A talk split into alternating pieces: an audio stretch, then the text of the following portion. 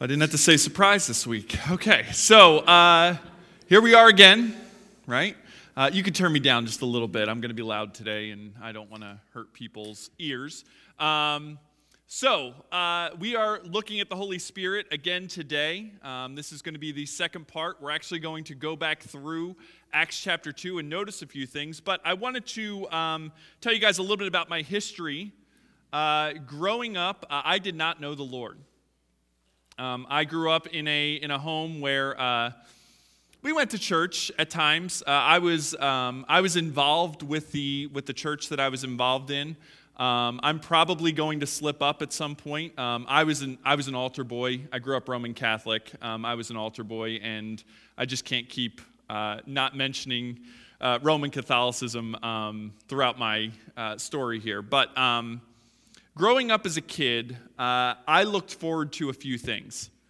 Um, this was probably fifth, sixth, and seventh grade. One of the things that I looked forward to was going and staying over at my grandpa's house. Um, I loved my pop a lot. Um, he passed away um, just a few years ago. Uh, but uh, Pop was a Philadelphia police officer. Um, he was also in the Navy. Uh, Pop had canine dogs, and um, I loved dogs um, a lot. Uh, and um, it was just always a fun time going over his house. The special times, though, were uh, when I got to actually stay over his house. Uh, for the first several years of me being alive, they lived right across the street. And then um, my, my fourth grade year, we moved away, away. We moved like four blocks away. Um, but uh, it's what it was like in Philly. No, you're on the other side of the world. Um, but anyway, I would get to stay over his house. And uh, my cousin Eric lived there. And um, Pop had a few rules in his house. Like I said, he was a Philadelphia police officer, he was a Navy guy. You would think he ran a pretty tight ship, and you would be wrong. Um, Pop had a few rules uh, when it came to staying out at night. Um, Pop's rules were don't come home hurt, don't come home with the cops, but come home. Those were his rules. There was no curfew, there was no nothing. You may not know this. My parents are in shock here. Um, but I was free to run wild. Now, we, we didn't have a huge area that we covered. Um, just to put you guys your minds at ease. Um, I don't think we ever went further than Holy Family College. I don't think we ever went further than Knights Road. Um, I don't think we went further than uh, the Northeast Airport. We didn't. We tried not to cross any major roads, but we had we had a good area to kind of patrol and be young boys. Um, growing up, uh, there was a literary character that I absolutely loved. His name was Peter Pan. I loved Peter Pan because Peter Pan never grew up. Peter Pan got to do whatever he wanted to do. He could fly around, he had these, these great adventures, and us as young boys, we decided we were going to have great adventures. And we did. I would not have wanted to be a homeowner um, of anywhere around we were where we were growing up. We were mischievous young men. Um, again, we never got brought home by the cops. We rarely got hurt, but we always came home. It may have been very, very late at night, but we always came home. I was free to follow my own passions, my own desires, and run around like a wild man. The only time that I, I even get a glimpse of this again is with my dog. Uh, my dog is an inside dog, okay? He's in, he stays inside for most of the time. Um, but there are times when Vader gets out. And it's usually involving my youngest, Ryan. Um, and we have a ring camera, it's hysterical. You'll, I go back and I watch them all the time, but you'll see, you know, she'll open the door, it'll be one of her friends, and she'll yell, and all of a sudden the, you'll notice the dog comes, oh no, wait, Vader! And he just, he bolts and he runs. And then he gets a look on his face and he just runs. And he loves it. And he's running around the neighborhood. He never goes very far away. But I find myself having the same parameters that my grandfather had for, for me. I have it for my dog. Don't get hurt. Don't get brought home by, well, don't get taken home by somebody else. Don't get lost. But please come home. he doesn't know what he's doing when he's out there. He's just running. He smells something, you know, maybe it's a squirrel, maybe it's a rabbit, and he follows it. And he just he just runs wild. Last week we talked about the Holy Spirit. Um, and this week we are going to continue in that. And again, we're going to look again at Acts chapter 2. But we're going to look at our hearts. Our hearts before we knew Christ, our hearts when we were first convicted, and then our hearts after we became a follower of Christ. And what we're going to see is that the Holy Spirit has the power to change our hearts. First and foremost, the Holy Spirit has the power to change our hearts. And once He changes our hearts, the Holy Spirit will then change our habits. And after He's changed our hearts and changed our habits, He changes our home. See, as a little boy in Philadelphia, um, my heart was severely flawed. My mind was not fully developed. I was living for my own desires and my own passions. So, the three things we're going to cover today the Holy Spirit changes our hearts, He changes our habits, and He changes our home. By way of review here, we're going to start in Acts chapter 2. Turn there with me, verse 5. And we're going to look at these men. These men that have heard a rushing wind, they've heard a commotion in the streets here, and we're going to look at how they are described and the feelings that they have. When they first hear the voice of the Holy Spirit speaking to them. Verse 5 says, now there were dwelling in Jerusalem Jews, devout men from every nation under heaven. We learn that these Jerusalem individuals are, are Jews, and we learn that they are devout men. Well, what does it mean to be a devout Jew? Well, it means that you are doing your best to follow the rules, the rules that this religion has, has set up here. You are doing your best to follow the law of Moses. The problem that these devout Jews have at the time is that not only are they trying to keep the law of Moses, which the Bible tells us is impossible for us to do as human beings, they're also being heaped on them other burdens by the religious leaders. It is, Judaism has become the law and. It's the law and what the Pharisees say you must do.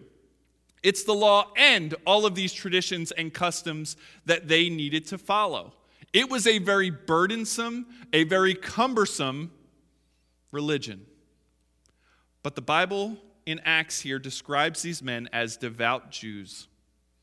And at the sound of the multitude, verse, uh, verse 6, at the sound of the multitude uh, came together, they were bewildered because each one was hearing them speak in his own language, and they were amazed and astonished, saying, Are not these who are speaking Galileans? We learn that these people, at hearing the call of the Holy Spirit, remember, uh, Peter and the other disciples, they are speaking, but the individuals are hearing in their own languages. We talked about this last week the fact that the Holy Spirit is supernaturally.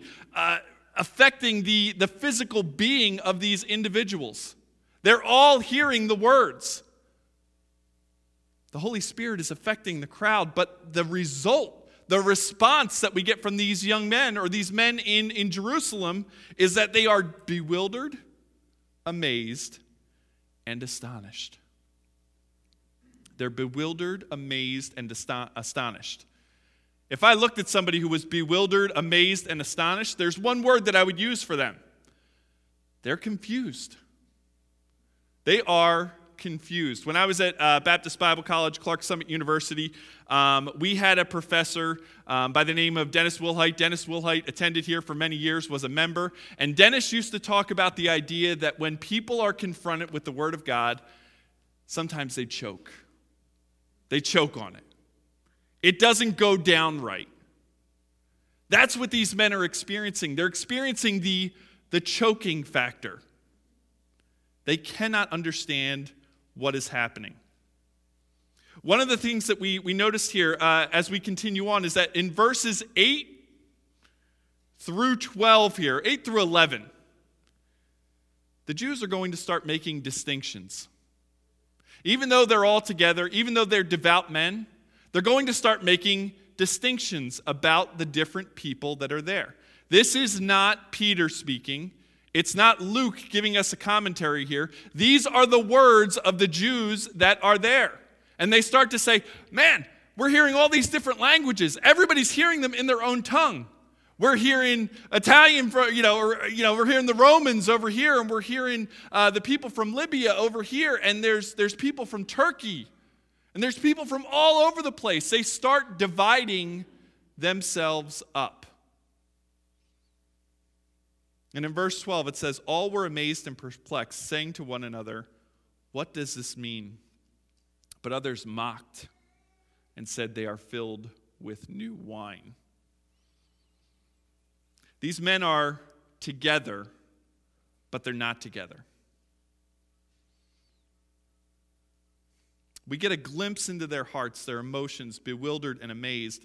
But the issue is the reason they are bewildered and amazed and do not understand what they're seeing is because even though the Holy Spirit is speaking to them, they still don't have the Spirit. This is the beginning stages. Remember, we said last week the Holy Spirit is preparing their hearts, He is softening their hearts for the message that is about to be preached to them. What does this mean? They say. They're perplexed. Turn with me to 1 Corinthians uh, chapter 2. 1 Corinthians chapter 2. And again, I'm going to talk a lot about Dr. Wilhite because um, Dr. Wilhite also used these terms because the Bible used these terms. But uh, 1 Corinthians chapter 2, it says in verse 14, the natural person does not accept the things of the Spirit of God, for they are folly to him, and he is unable to understand them because they are spiritually discerned. See, the Bible draws a line in the sand here. And he says, even though the Spirit is speaking to them, these men, they're still natural men. They are still living for their desires, just like me as a young boy in Philadelphia, running after whatever my heart was going to lead me to do. These devout men are in the same boat. They cannot understand what's being said because they do not have the Spirit.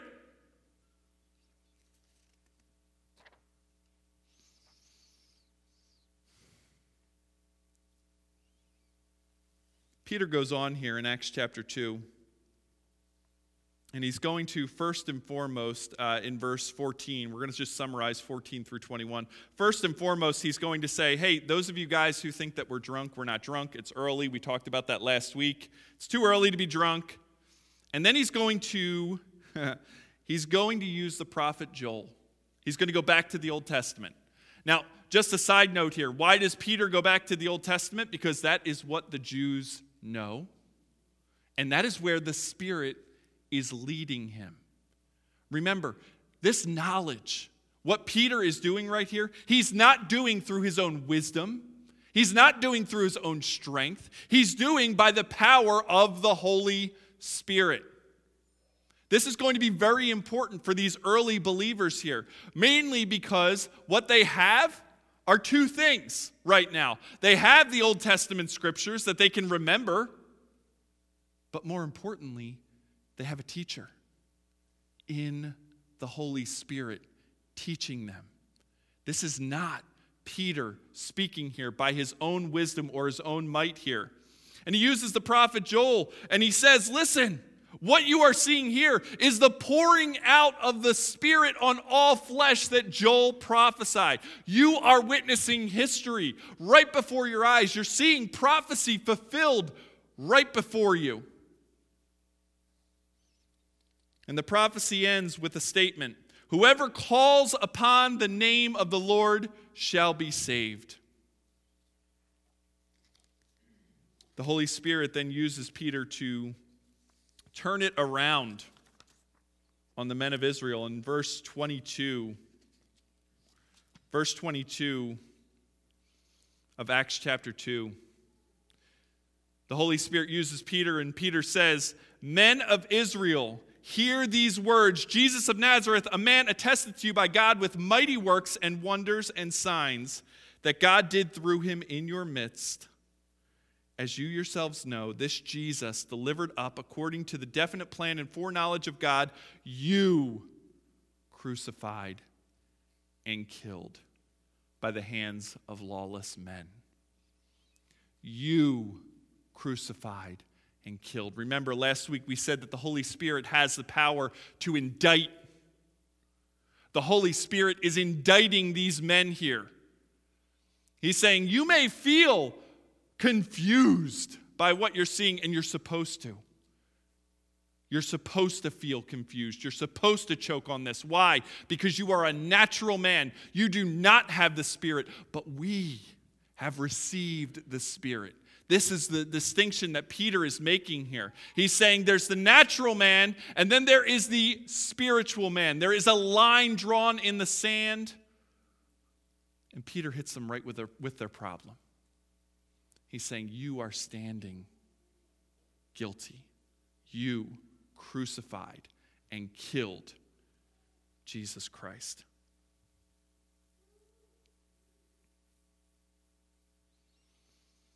Willfully done by the desires of your own heart.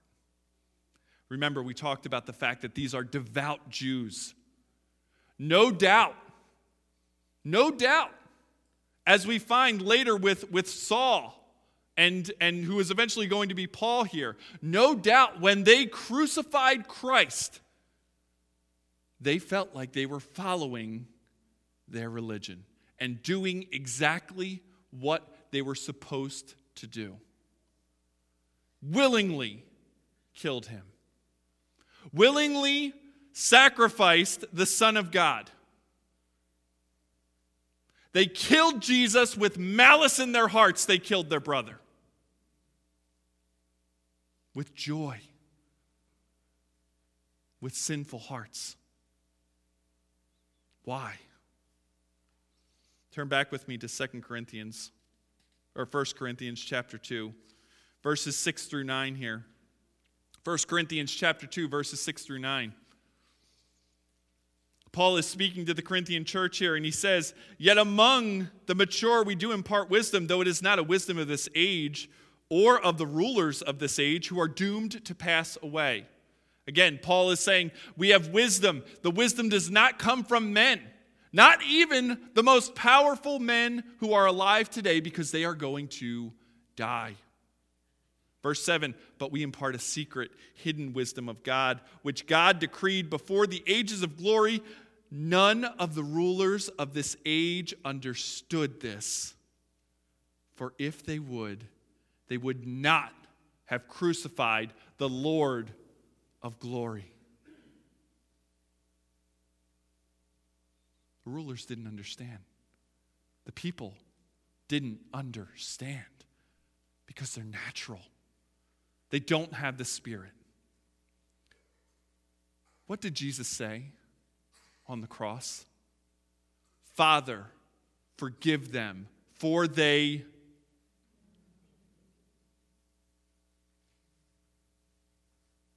Jesus would say in the Gospels that he looked out on the crowd and they were helpless and harassed, like sheep without a shepherd. The Holy Spirit, the Holy Spirit guides us. It changes our hearts from the natural man to the spiritual man, from the natural woman to the spiritual woman. I'm not going to sing. Natural, no, I'm not going to sing. Um, but that's what the Holy Spirit has the power to do for us.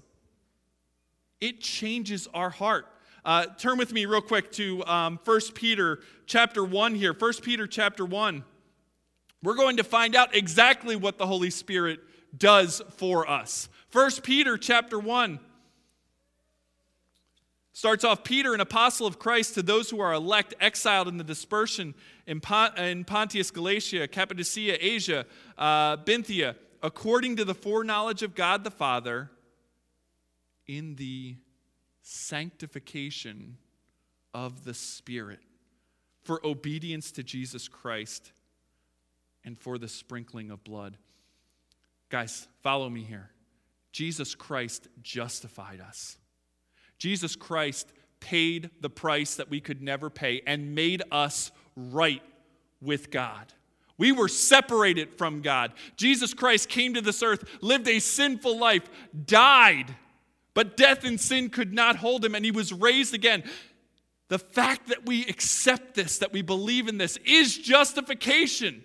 We are made right with God. Sin separated us from God, and now we are made right.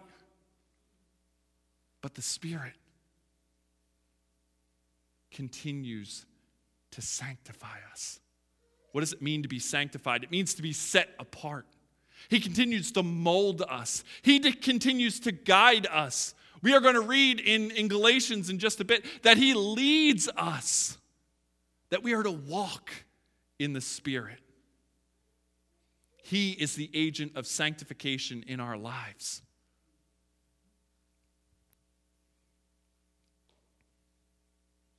The great news, though, comes back in uh, Acts chapter 20, uh, Acts chapter 2, um, in verse 24. Acts chapter 2, verse 24.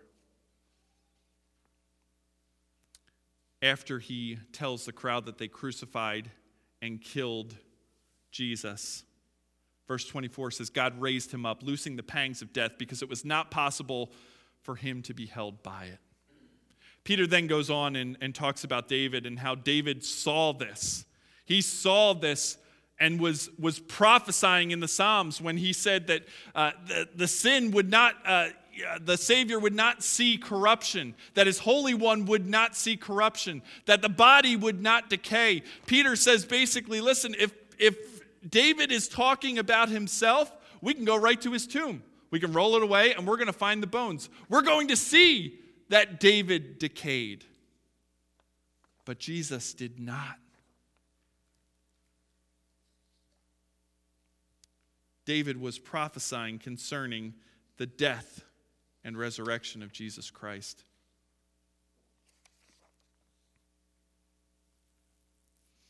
After Peter's done presenting the gospel to them, he hits them one more time in verse 36 Let all the house of Israel therefore know for certain that God has made him both Lord and Christ, this Jesus again, whom you crucified. Now, please, do not think that we are off the hook. We mentioned last week, and we talked about this the fact that our sin killed Jesus as well. That Jesus died for our sins. Even though Paul, or even though Peter here, through the Holy Spirit, is speaking to these individuals, we can look at this and we can transpose ourselves into the crowd.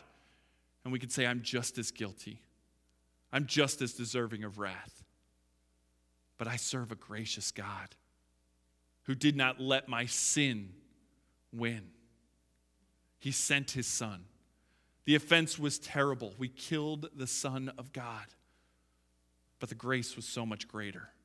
The good news was so much greater. Verse 37 And when they heard this, they were cut to the heart and said to Peter and the rest of the apostles, Brothers, what shall we do? Again, we're getting a glimpse into the heart of these men here.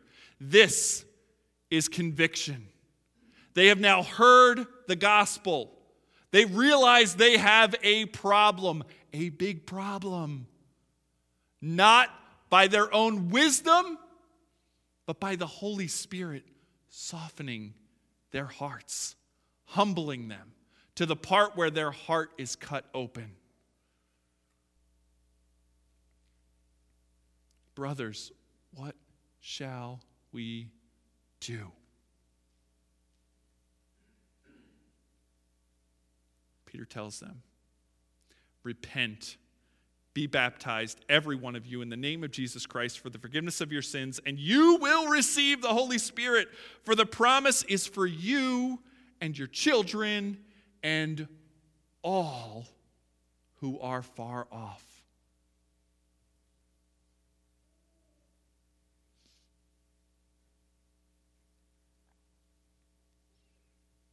Peter tells them here to turn. Turn from their wicked ways. As a young boy, my heart was wild. Um, it wasn't until uh, the eighth grade that I would first hear the gospel, and the Holy Spirit would start, start to soften my heart. And I shared with you last week, I remember, I remember hearing and being affected by the words people were using, by the actions I was seeing these Christians do. I remember that feeling of the Holy Spirit calling me, softening my heart. I also remember the resistance. The resistance to that call. We'll talk about that in a second. But Peter says, Be baptized. Repent, be baptized, and you will receive the Holy Spirit. Verse 39 For the promise is for you and for your children and all that are far off, everyone whom the Lord God calls to himself. Peter doesn't say everyone who hears my voice. Peter doesn't say everybody who listens to the wisdom of the apostles. He says, whom the Lord God calls to himself. And with many other words, uh, he, uh, he bore witness to them and continued to exhort them, saying, Save yourselves from this crooked generation.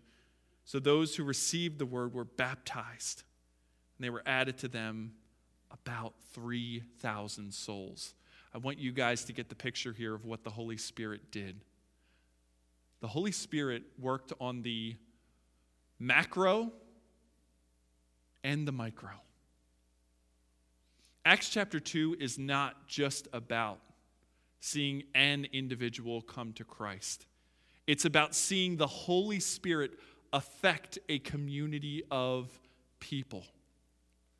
Changing a community of people, shaping 3,000 hearts at the same time.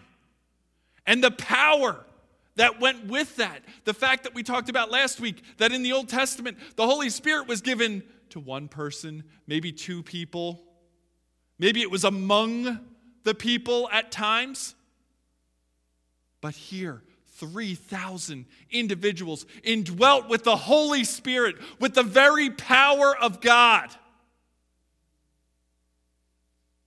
Friends, I'm going to tell you, we're probably about 100, 120 strong in here. These individuals here have not yet experienced persecution. This is day one. You know, in America today, don't experience a whole heck of a lot of persecution. Not like the rest of the world does. We're going to see how he changed these people's habits. He's already changed their hearts. That was point one. The Holy Spirit changes hearts. Point two,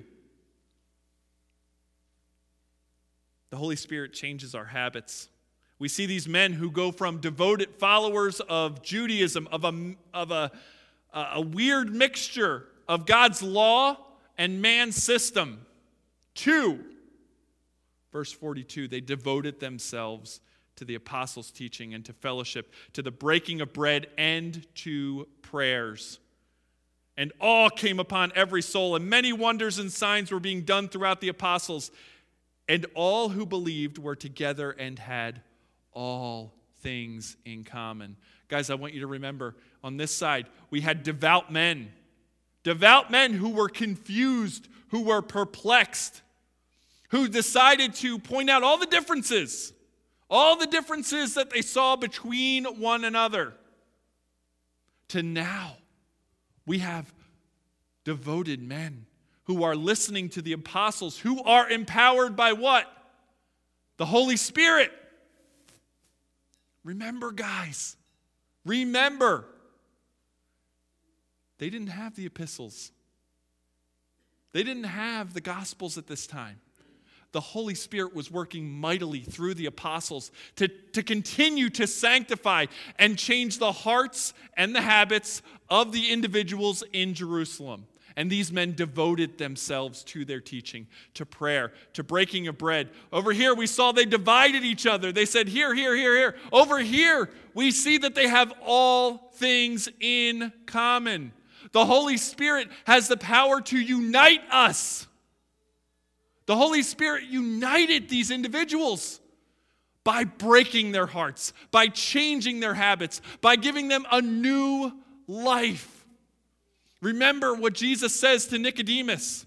Things that are of the flesh are of the flesh, but that is born that that is born of the spirit is of the spirit. These men went from natural men who didn't understand to now spirit filled individuals that have the Holy Spirit to not only teach them, but to interpret them, to continue to mold their hearts, to continue to sanctify them.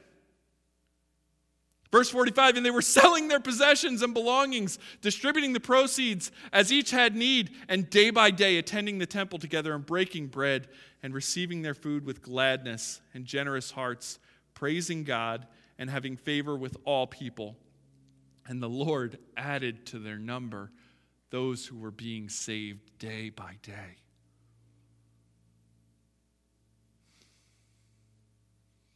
Guys, we have the same spirit in us. He's changed our hearts. He changes our habits. You say to me, Billy, well, okay, that's great that we see this. That's great that this happened, Billy. But how? How does the Spirit change our habits. I'm going to give you guys, for those of you who have taken notes, please, I want you to write down several passages of Scripture to see how the Holy Spirit changes our habits here. You can read Romans chapter 8. Romans chapter 8. You can read 1 Corinthians chapter 2. You could read 1 Corinthians chapter 12. You can read Ephesians 4. Or you can read Galatians chapter 5. All of these all of these passages of scripture i'll go through it again and i'll probably miss one here. Uh, 1 corinthians chapter 2 verses uh, chapter 2 and chapter 12 uh, ephesians chapter 4 galatians chapter 5 romans chapter 8 did i miss one? No. Okay good. You're lucky we didn't go through all of those today. No but we're gonna we're gonna focus on galatians chapter 5 here for a second. Galatians chapter 5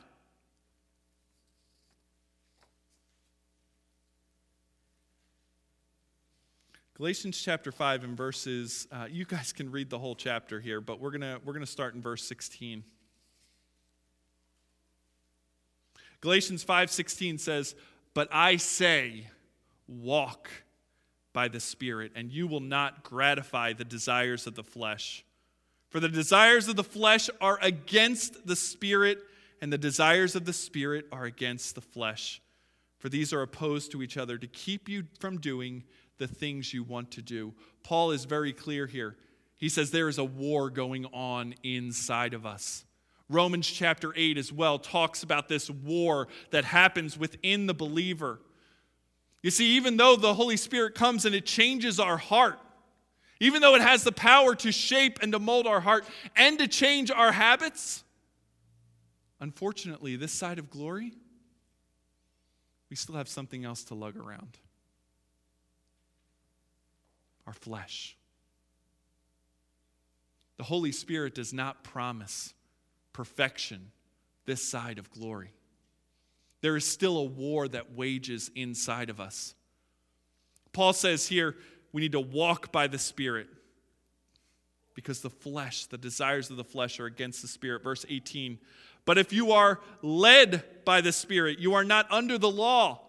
Now, the works of the flesh are evident sexual immorality, impurity, sensuality, idolatry, sorcery, enmity, strife, jealousy, fits of anger, rivalries, dissensions, divisions, envy, drunkenness, orgies, and things like these. I warned you, as I warned you before, that do, these who do such things will not inherit the kingdom of God. Paul says this is what comes from the flesh. These are the desires of the flesh. Now, I want to just take a moment here because we have a tendency as human beings to check off lists, right? We like to check off lists. And we say, okay, uh, idolatry. Nope. Check. Sexual immorality. Okay, check. Sensuality. Check. Big ones. Already done. Right? But then we get into some of the other ones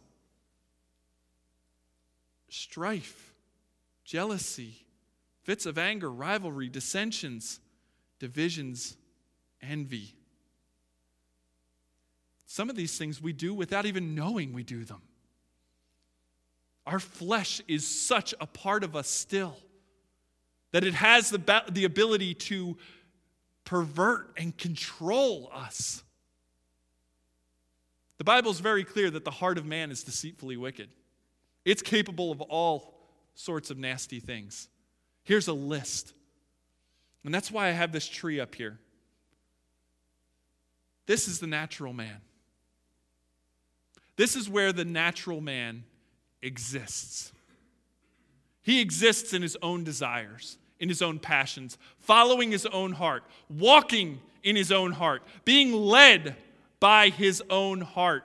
This idea of walking in the Spirit has the idea of a lifestyle.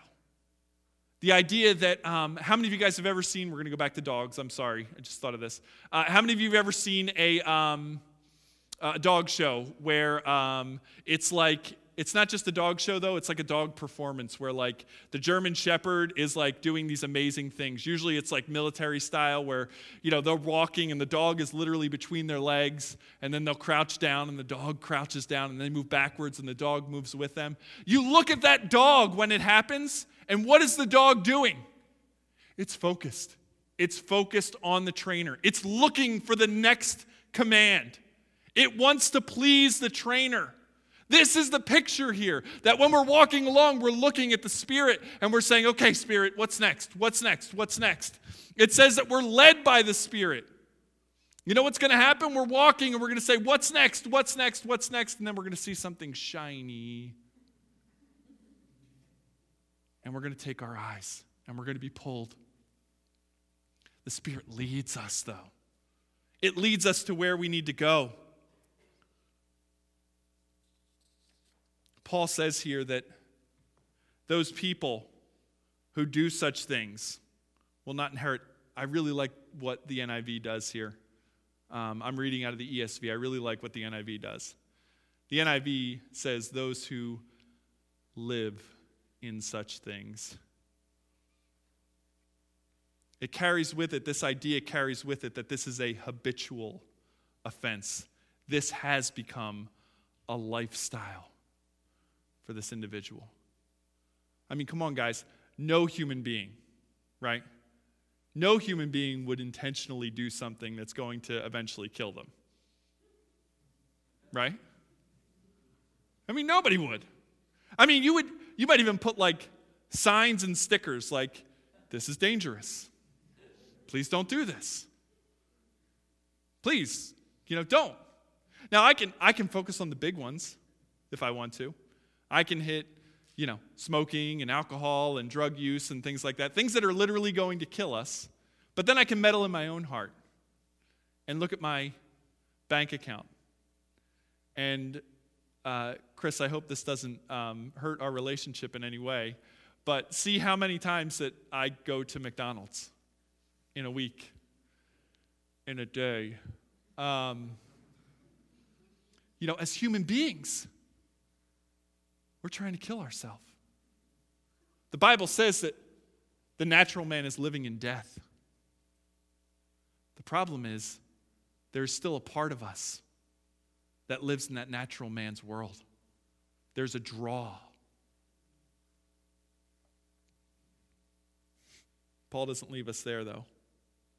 He says, But the fruit of the Spirit, verse 22, but the fruit of the Spirit is love, joy, peace, patience, kindness, goodness, faithfulness, gentleness, self control. Against these things there is no law. And those who belong to Christ, Jesus, have crucified the flesh with its passions and its desires. I started talking about Peter Pan. Love the story story was written um, in 1911 by a guy whose last name is Barrie. It's J.M. Barrie. He was knighted, Sir J.M. Barrie. The story has been retold several times. But in the original story, in chapter 8 of the original story, Wendy and Peter, the boy who never grew up, Wendy and Peter are on a rock, and the water's rising. And they get into a confrontation with Captain Hook, and Captain Hook injures Peter Pan in a way that he can no longer fly. He can't get away. A kite comes flying by. And Wendy grabs the kite. And she says, Come on, Peter, we'll fly this kite away together. Again, it's a, it's a fantasy. You know, they're in Neverland. They're never growing up, right? It's a fantasy. We'll take this kite and we'll fly away together. Peter says, The kite won't carry both of us. The boy who did whatever he wanted, the boy who followed his heart, the boy who never grew up does the first selfless thing that he's ever done. And he says to Wendy, You take the kite. And Wendy says, But Peter, you are going to die. Peter's got a great line.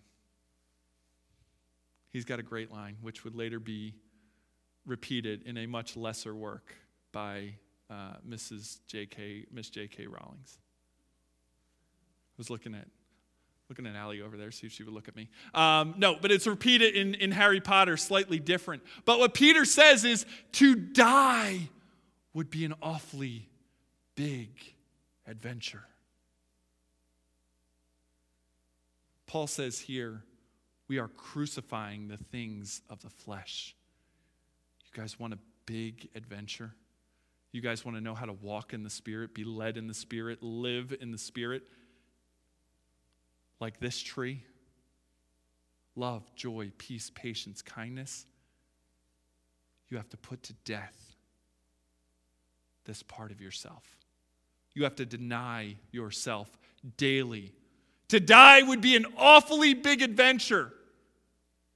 Paul's telling us to do the same thing that we die to ourself every day so that the Spirit can lead us, so that we can live in the Spirit. How do we identify those who are living in the, in the natural? It's obvious. They participate in these things. How do we know those who are living in the Spirit? Well, it's obvious love, joy, peace, patience, kindness. It's not by their own striving, it's by the Spirit producing these things in them. These things just happen. Pastor Don, one of his favorite verses, Ephesians 2:10, for we are God's workmanship created in Christ Jesus for good works which were prepared for us beforehand that we may walk in them. It's not by our own striving. The Holy Spirit changes our hearts, it changes our habits. And in Ephesians chapter 4 verse 20, we learn two other things most importantly, what the Holy Spirit does is it changes our home. But turn with me to Ephesians chapter 4 and verse 20. Sorry, verse 30.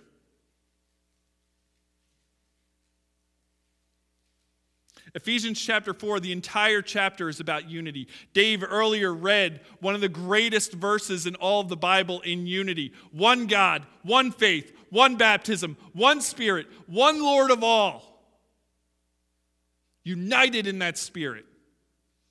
These Ephesians were not united. And Paul gets to this. He tells them, Let the thief steal no longer, let no corruption enter your mouth. Do honest labor. verse 30, do not grieve the Holy Spirit. Guys, this is the battle. What does it look like to grieve the Holy Spirit? I told Pastor Stephen he wasn't going to like me after this. What does it look like to grieve the Holy Spirit? You don't have to turn it on because it'll be horrible. But I want you to hear something. Pretty good, right? Not bad for a drummer, right? I can get a few chords here G, C, and D. I could play, you know, in the 90s, I could play just about any worship song that there was, right? Sounds good. All of these strings are working in harmony. But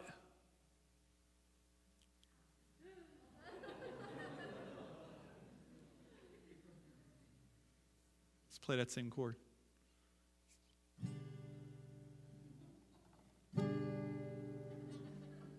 Am I doing it right? I'm trying to do it right. It sounds terrible, right? I'm looking at Pastor Stephen's strings, and I don't even know what string this is, but this string has been grieved. It's offended right here. Uh, it's, it's pretty nicked up. This one here has been offended in a different way. It's out of tune, it's not where it should be. You know, there is a tremendous stress that these, you're going to have to retune this because I can't do it. Um, there is a tremendous amount of stress that is put on those strings there. Not that the Holy Spirit is stressed. Not that the Holy Spirit is sitting there saying, Oh no, what am I going to do? Billy's not doing what he's supposed to do, he's doing what he wants to do. But the idea that we are offending him. Guys, we are all knit together by the Holy Spirit. Our disunity, our sin, it grieves the Spirit. The Spirit wants to lead us. The Spirit wants us to walk in it. The Spirit wants to change our habits. But our own sinful flesh wars against that spirit. And daily, we need to put that spirit to death. The Holy Spirit not only changes our heart and changes our habits, but He changes our home. The end of verse 30. Do not grieve the Holy Spirit, by whom you were sealed unto the day of redemption. Sealed until the day of redemption. Guys, the Holy Spirit, this idea of sealed, it's ownership. There's a lot of things about us that denote ownership. Our very name, Christian. If we bear the name of Christ, we better look like Christ. The Holy Spirit is sanctifying us. It has sealed us. It has reserved a place in heaven for us because now we no longer belong to ourself. We belong to the Father through the work of the Son and the sanctification of the Spirit. We are one together. That little boy in Philly, that little boy in Philly, he was convinced his home was Philadelphia. And for him, for him, without the Spirit, that's as good as his home would ever get. The final destination for him was not a better place. No matter how bad you make fun of Philly, it was not a better place. The Spirit shows us, tells us, leads us, sanctifies us, allows us to realize the Word of God. And the Word of God tells us that this world is not our own, our home. This world, this is what this world offers death, sin, a dead life. What the Spirit enables us to do, this side of glory, is give others a glimpse of what it's going to be like, where sin no longer controls us, where sin is no longer the default The Spirit changes our hearts, it changes our habit, and it changes our home.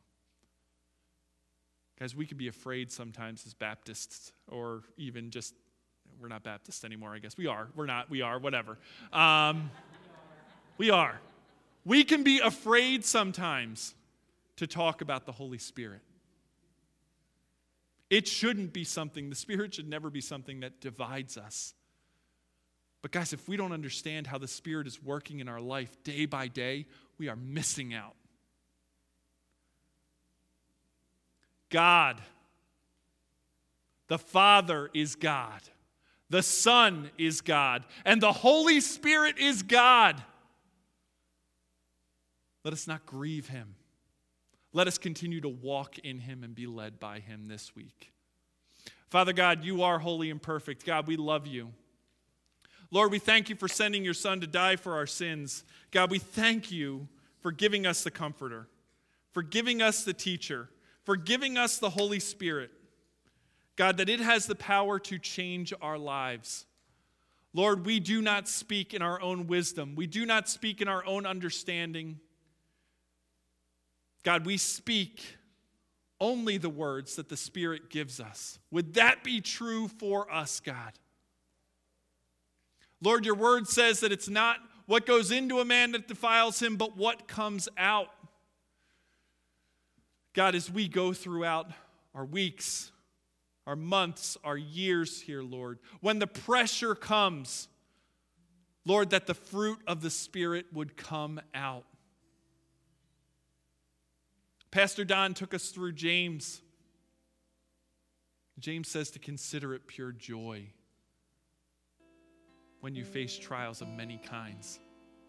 God, that when we face these trials of life, when our spirit starts to, uh, our spirit, our flesh starts to war against the Holy Spirit, God, that we would sacrifice, Lord, that we would crucify our own flesh, that we would die to ourselves daily.